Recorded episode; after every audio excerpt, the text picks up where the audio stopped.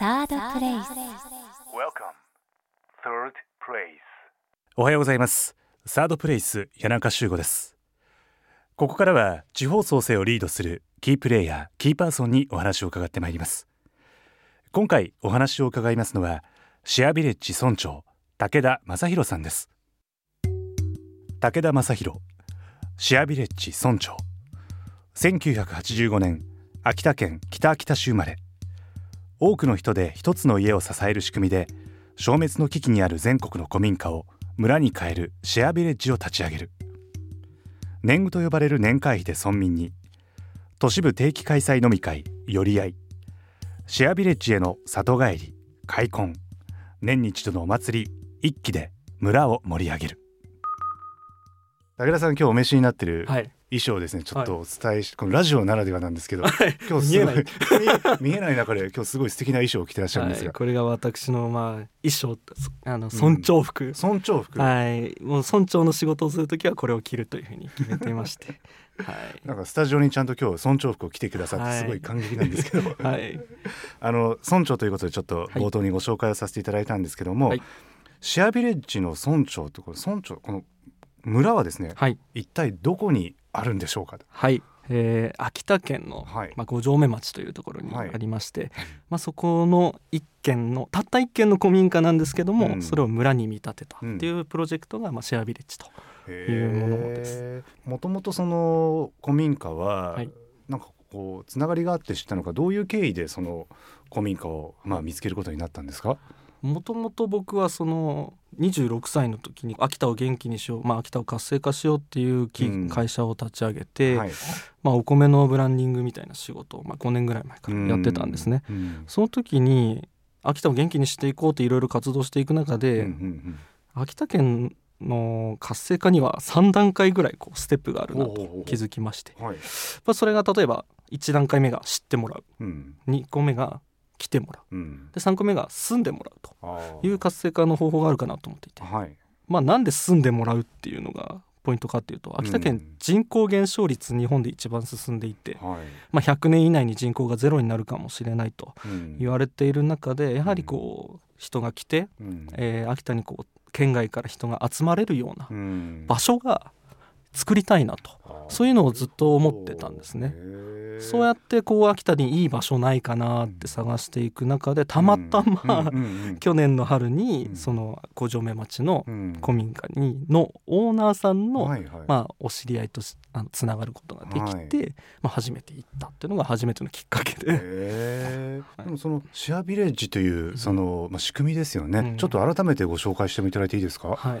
まあ、その初めて行ったその古民家がですね、うん。あのまあ築133年の古民家なんですけども、はい。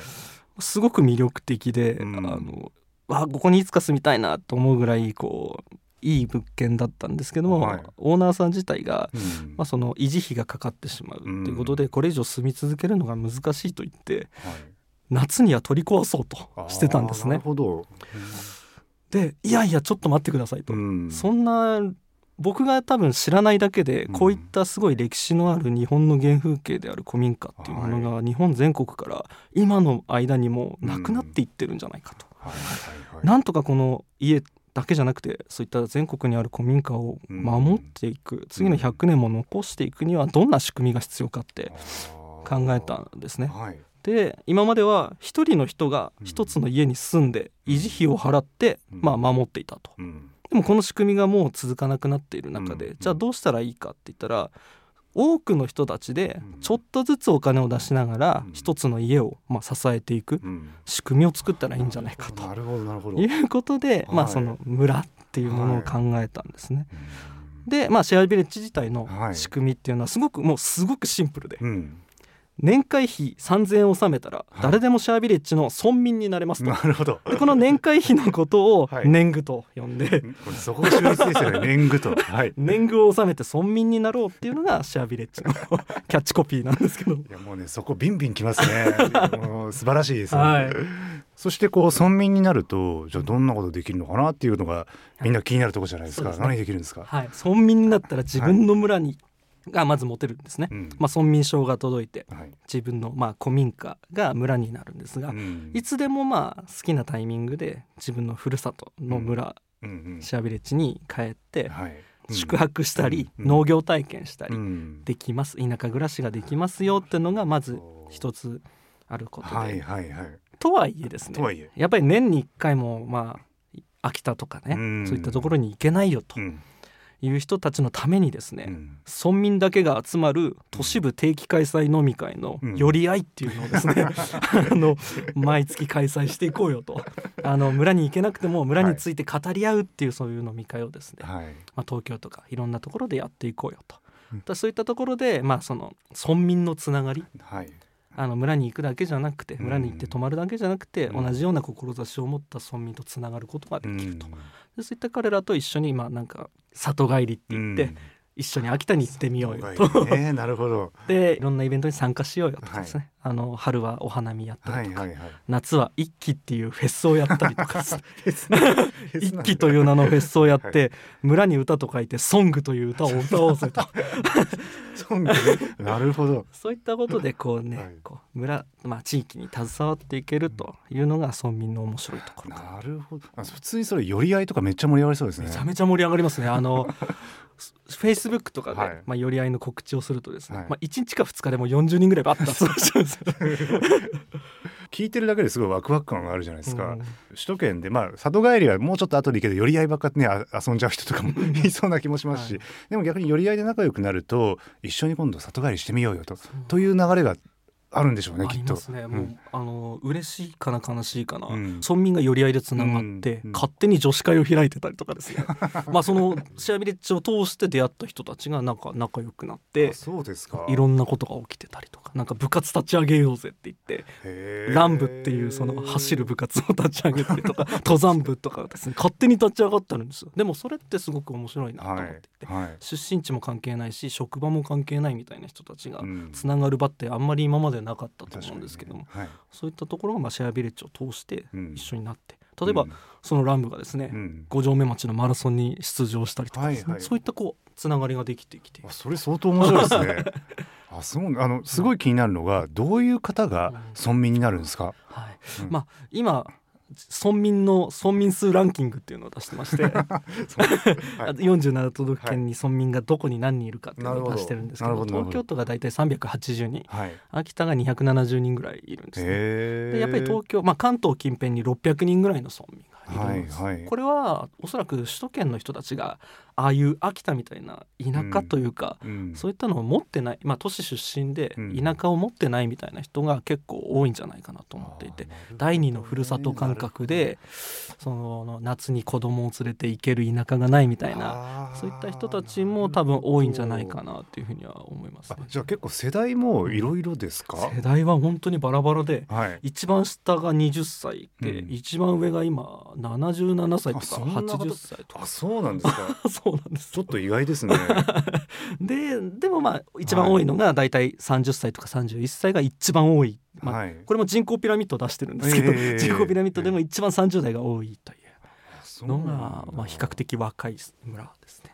じゃあある意味みんなこうお仕事されながら、という方が多いってことですよね。そうみんな仕事もバラバラなんですけど、うんまあ、仕事をしながらなってると。村人になってるという感じですね。あのちょっとじゃああの経緯も含めてなんですけど、はい。あの村が立ち上がったのっうん。て時期的にいつだったんでしたっけ、はい、オープンしたのはい。が今年の2015年の5月2日ですね。はい、なので、えー古民家に出会ったのがはい。2014年の5月、うん、だから1年です、まあ、村としてオープンした 一年で村できちゃったと。みたいな。できましたね。ちょっと本当にこれ各地できちゃうじゃないですかこの、はい。まあ、この仕組みっていうのは、まあはい村があるから村民がいるんじゃなくて、うん。村民が増えれば増えるほどうん。新しい村ができていくっていう、まあ、村の概念を覆そうっていうのがシェアビレッジのコンセプトとしてあって、はい。つまり村民が増えて、まあ、年貢がどんどん増えてくると、うん。秋田だけじゃなくて、うん。次の古民家も村に変えていくことができる。本当ですね。そして一度シェアビレッジの村民になったら、うん。どの村でも泊まれますよとおいうのがー。今後の展開としてはある感じですね。それなんか無限に広がりそうですね。どんどんどんどん増えていけるかなとは思うんですけどまはい。あちょっとある程度数は決めてはい。限定してやっていきたいなっていうのはあるんですけど。でも武田さんのもとにうちもやってほしいっていう問い合わせ多いんじゃないですか、もう本当にたくさん全国からうん。お問い合わせがありまして、もちろん行政の方や、うん。まあ、個人の方からはい。たくさんメールをいただいていて、はい。もう本当にたくさんの物件を今見ている状況で なんかまさかこんな選ぶような状況になるとは思ってなかったんですけど、はい。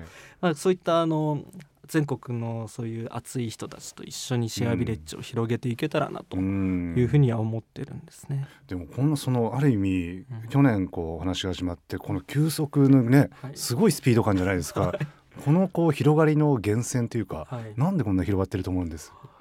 まあこの一つやっぱり面白さが必要かなと。僕はあの地域の課題っていうのはやはり人口問題とか、うん。まあ、高齢化問題とか、うん。いろいろこうマイナスなというかこうネガティブなこうイメージのうん。課題が多いんですね地域っていうのは。うん。でもそこにまあ若者とかう、ん。もしくはその地域関係ないような都市の人たちをはい。巻き込んでいくにははい。どうしたらいいかと思った時にやっぱりこうそういう人たちがこうときめく仕組みが必要なんじゃないかなと思ってましてそこを徹底的にこだわってシェアビレッジもやっぱ年貢を納めて村民になろうよみたいな、うん。一気に参加しようぜとか。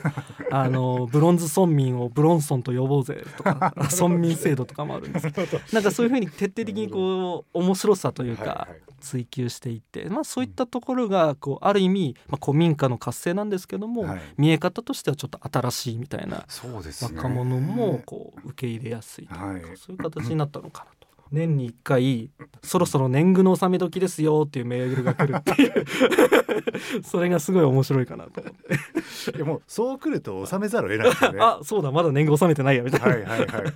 そのアイデアのねワクワク感っていうのはすまあときめくっていう言葉もね、はい。またその通りだと思いますけど、はい武田さんのでも今後まあ今後ねいろんなところからやっぱこう声かけももっともっとはい。このラジオを聞いても来ちゃうかもしれません。が、そうですね。いやぜひ待ってます。でもどんなこう広がりというか展望というか持ってらっしゃいますか？一応、まあ今秋田から第一の村が始まったっていうのがあるんですが、はい。今後はやはり、まあ、来年西日本に新しい村を立ち上げたりとかまあ、今後そのどんどんどんどん、うん、と村を増やしていってですね、はい。まあえー日本全体を大きな一つの村としていこうとうんいうことで、まあ、最終的に12個ぐらいはこう村を作ってですねはい。つながって、へえーまあ、村民自体も、まあ、1万人2万人とか10万人とかどんどんどんどん広げていって、はい。大きいつながりが作れたら面白いのかなと思うんですけど。なんかリスナーの声を代弁してるとこう12個と言わずもっと作ってよみたいな声も聞きそうまあそうですね。そこはなんかあるんですか？まあその12個、まあ必ずしも12個じゃないんですけど、はいはい。まあ、12個の村からこう、うん。毎月ですね、うんうん。あの一つずつ自分のふるさとから定期便がこう送られてくるみたいな村の特産品じゃないですけどあなんかそういったのが届くっていうのがちょっと面白いかなというふうに思ってるので、まあ、はい。最初の目標は12個村を立ち上げていこうかなっていう感じのイメージですね。そっかでもあれですねその複数の村の村民になっても大丈夫ってことですよね。もうあのシェアビレッジねえ。の村民なのでシェアビレッジ秋田とか例えばシェアビレッジ大阪とかできた時はもう全部そう、共通っいてことですかけちゃうってことです。いやそれはそれは嬉しいですはい。ね。なので今までのこう例えばどこに行こうかなって思った時も観光地で選ぶんじゃなくて、あの村行ってみようとか。なるほど。せっかく私12個ふるさと持ってるし、はいはい。里帰りしようかなみたあいな里帰り。感覚でそう選んでもらえたら面白いか面白いなそれ。な。はい自分のうん里帰りできる場所が本当日本各地にあって、それぞれのなんかねこう村なりのこうオリジナリティあるじゃないですか。そうそうそうでもしかしたら人によっては村から村に移住しながら生活する人とかも現れるんじゃないかなと思ってはい1ヶ月は秋田1ヶ月はどこどこってはいこう転々としながら、はい。なんかそういう人が現れると面白いなっていう。いやー仮にですよ私が想像するだけでももし12個あって自分もあのどこでも行けるってなったら1個とか行ってどまたこれ今度これ行ってみようってなったら絶対コンプリートしますよね。そうでしょ しますよね。そうでしょ、はいはい。と思いますよ。はい。そこが結構。なんかうん今までの地域活性って例えばうん。秋田、僕が秋田の活性化をしようと思ったら秋田の情報発信をして、秋田に来てください秋田を好きになってくださいっていうのがまあ地域活性の今までのあり方かな、はい。まあ、観光もそうだと思うんですけど、はい。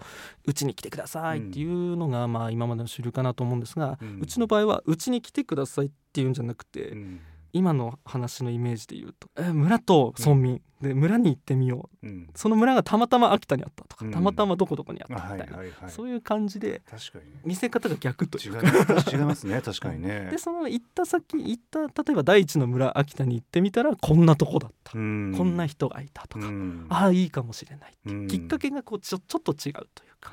シェアビレッジきっかけで地域に訪れるみたいなはい。形もありかなと思って。いやすごいですね高田さん本当アイデアマンですね。もともとまあそういうような仕事もしてたのではい。ゲーム会社とかでこうプランニングみたいなやってたのであそうなんですか、はい、なんかそういう人を楽しませる仕組みを考えるのが好き。みたいああもうなんかその才能は素晴らしいですね。でもなんかある意味そのゲーム的なワクワク感がすごい伝わってきますよね。な、ありがとうございます。でなんかその地域づくり町づくりでそその発想ってすごい大事な気がするんですよ、どうですか？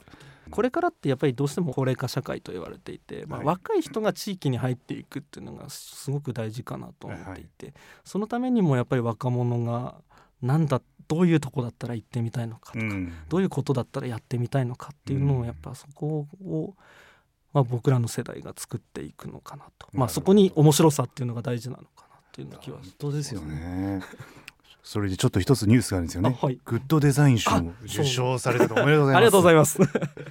すごいスピード感でまた。本当に予想もしてなかったんですよ、はい。あの5月にオープンして、はい。9月にしあのグッドデザイン賞をいただけるなんて、はい。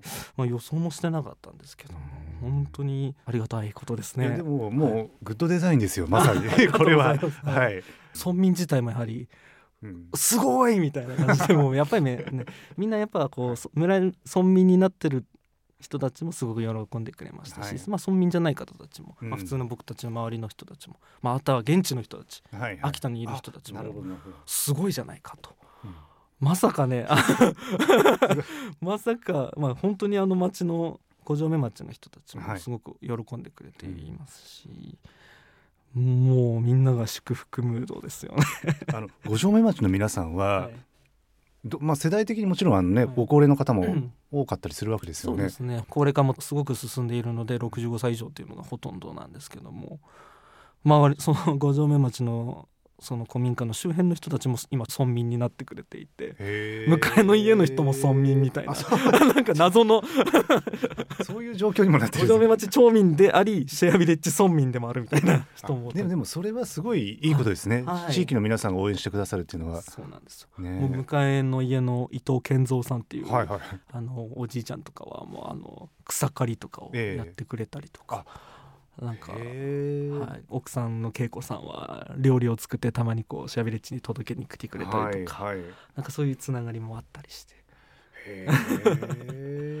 あの里帰りで、その五条目町に、まあ、新しい、まあ、例えば首都圏の方が来るわけですよね。はい、そういうこう、えーある意味若い人がこう自分の村に入ってくうるとん言った場合に、うん。地域の方はどんなこううん感じがしてるのかなってすごい興味があって、あのまあ、はい。シェアビレッジとしてできるまでっていうのはおそらええ。くみんなイメージはできてなかったと思うんですよね。はいはい。まあ、あの古民家がシェアビレッジみたいな、うん。そうなってどうなるのみたいなのは多うん。分地元の人たちはあまりイメージなかったと思うんですけども、5月2日の開村祭の時は県外から4 5 0人ぐらいもうブワーって人が押し寄せて1日2日でも100人ぐらいのイベントをやったんですよ。はい。その時にあなんこうなるんだみたいな。感 じでやっぱみんな驚いたっていうのと、はい。あ反面やっぱりその若い人とのコミュニケーションが取りたかったというか地元の人たちも、まあ、若い人とかその外の人とかとこうコミュニケーション取りたいっていう声があったので、うん。今はそれができてるのかなってまだまだできてないんですけど、うん。もっともっとこれからやっていきたいなっていう思いはあるんですけどもうん。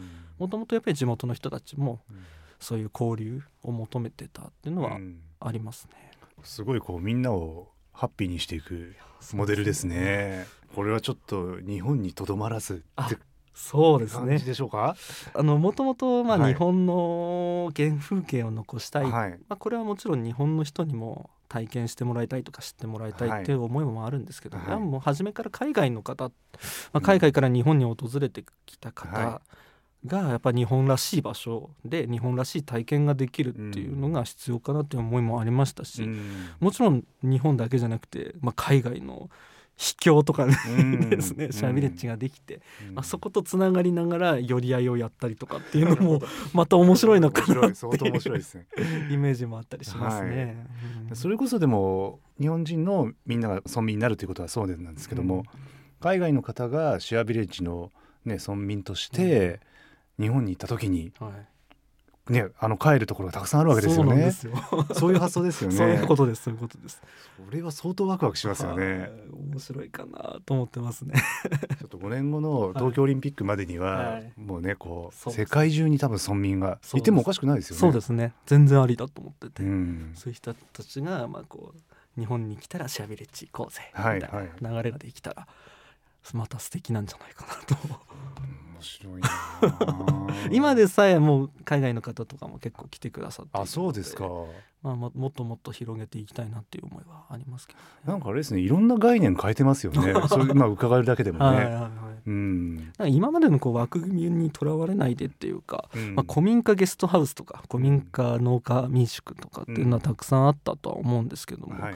僕たちがやってるのはやっぱりコミュニティを作るっていうコミュニティデザインの方かなというふうに思っていて、はい単なるそのホテルとホテルのあのうん。リノベーションっていうかリデザインじゃなくて、うん。うんうんやっぱりそのコミュニティを作っていく、うん。それを地域と、まあ、古民家とつないでいく。っうん。ていう作り方なのでなんですかね。ね。なんかこう見え自由だし なんか発想も自由だし、そうですよね。見え方も違うのかなっていううん。感じはします。まあ、今折しもねこう地方創生でいろんな話ありますけども、でもあの今まさにお話伺っていてジオグラフィカルなうん。場所の村、場所の町っていうのだけじゃないですよね、うん。今の世界ね。ですね。そのポテンシャルってどう思いますか？ああもう全然もうその地域に行ってみたいとかっていうのってかなりもう都市にはたまなんかこううん。そういうニーズすごくあると思ってて、うん。でそういう人たちをどう巻き込むのかっていう、うん。どういう関係を築いていくのかっていうのがすごくあのこれからの地域かなっていうふうに思ってて。はいそことだからどうどういう仕組みだったら、うん。そういう人たちがこう田舎に関わりやすい地域に関わりやすいのかっていうところの一つのまあ形かなと、うん。シェアビレッジはそういう形で。あのーももともとあるポテンシャルはすごく高まってると思うし、地域もそういう受け入れられるあのポテンシャルあると思うはい。そこをどうつないでいくかっていう つなぎ方だなと思ってます、武田さんの周りにいらっしゃる同世代のご友人の皆さんの中にも、もちろんあの秋田のみならずうん。全国各地で頑張ってらっしゃるうん。方々ねいろいろいらっしゃると思うんですけど、はい結構やっぱり面白い発想して動いてる方もいる感じします？どう思いますか？そうですねまあそうですね。今、いろんな地域にうん。僕の知ってる中だけでもすごいやっぱ面白い取り組みがたくさん今溢れてるなっていうふうに気づい気がしていて、はい。しかも同世代とかではい。その町に入って町の活性化とかプロジェクトとかたくさん立ち上がっててはいすごく今のうん。今までの田舎ってはい。イメージがこうなんか何もないとかうんダサいとかなんかそういうイメージだったんですけど今はもう逆に東京よりもうん。いろんな地域の方がすごく今活気があるかなというふうには、うん。まあ僕から見てるとうん。そういう感じはしますね。なるほど、はまあ、だからこそその最初の入り口としてのうん。このシェアビレッジって、あはい。なんか面白いからねちょっと村民になっちゃおうみたいな、うん。その入り方ってすごい大事ですよね。はい、そうなんです。そそこから まあいろんな地域を知ってもらって、はい。い、ろんな地域に行ってもらってはい。でまあこう都市から田舎へじゃないですけども、うん。そういったこう人口の流れというか、うん。人の流れが作れれば面白いし、うん。まあ、世界から田舎へとかはい、田舎から田舎へとか、ね。なんかこういうね人のつ流れができたらいいかなと思っててうん。今までの都市集中じゃなくてはい、そういう関係が築いて消えて年に1回は自分の村に行ってみようっていう、うん。そういう流れができるるほど。計画もそうなんですけど、うん。むしろこう勝手にご縁がどんどん、うん。こう武田さんのもとにやってきてる感じがします、なんかなんとなく。不思議なんですけど本当にそうなんですよね。やっぱ、うん今までこう5年間も自分は地域に関わるような仕事をやってきてはい。仕事をしていく中でやっぱりたくさんのご縁がこうなうん。なんだろういただけるなんだろう。やってくるよ。周りの人たちからこうたくさん仕事なんかお声をかけていただけることがはい。本当に多くてうん。自分で築き上げてるっていうよりかは周りに支えられてるっていうイメージでずっと進んできていて、うん。まあなんかこうななんでなんですかね？なんかこう皆さんたくさん力を貸していただいてはい。本当にありがたく、まあ、これからもたくさんの人たちとこう一緒にうん。巻き込みながらやっていけたらいいのかないろんなところとコラボしたりとか、はいはいはいまたそのシェアビレッジができた先のうん。街と何かいろいろ広がっていったりとか。それでも可能性は無限大にあるかなと思っていて。あそううんそううん。うん、そうなんですよ。あの新しい村では特産品も作っていこうとか特産品を復活させようとかっていう。あなるほど。もともとその地にあった伝統産業を復活させようみたいな動きもあったりとかしてまたまたこれは面白いですね。それ多分、はい。そ村民だからこそシェアビレッジの村民だから余計にこうなんでしょうパワーが出るような、ね、入り口って多分たくさんあるあのそこが面白そうですよね。やろうよみたいなはい。感じの。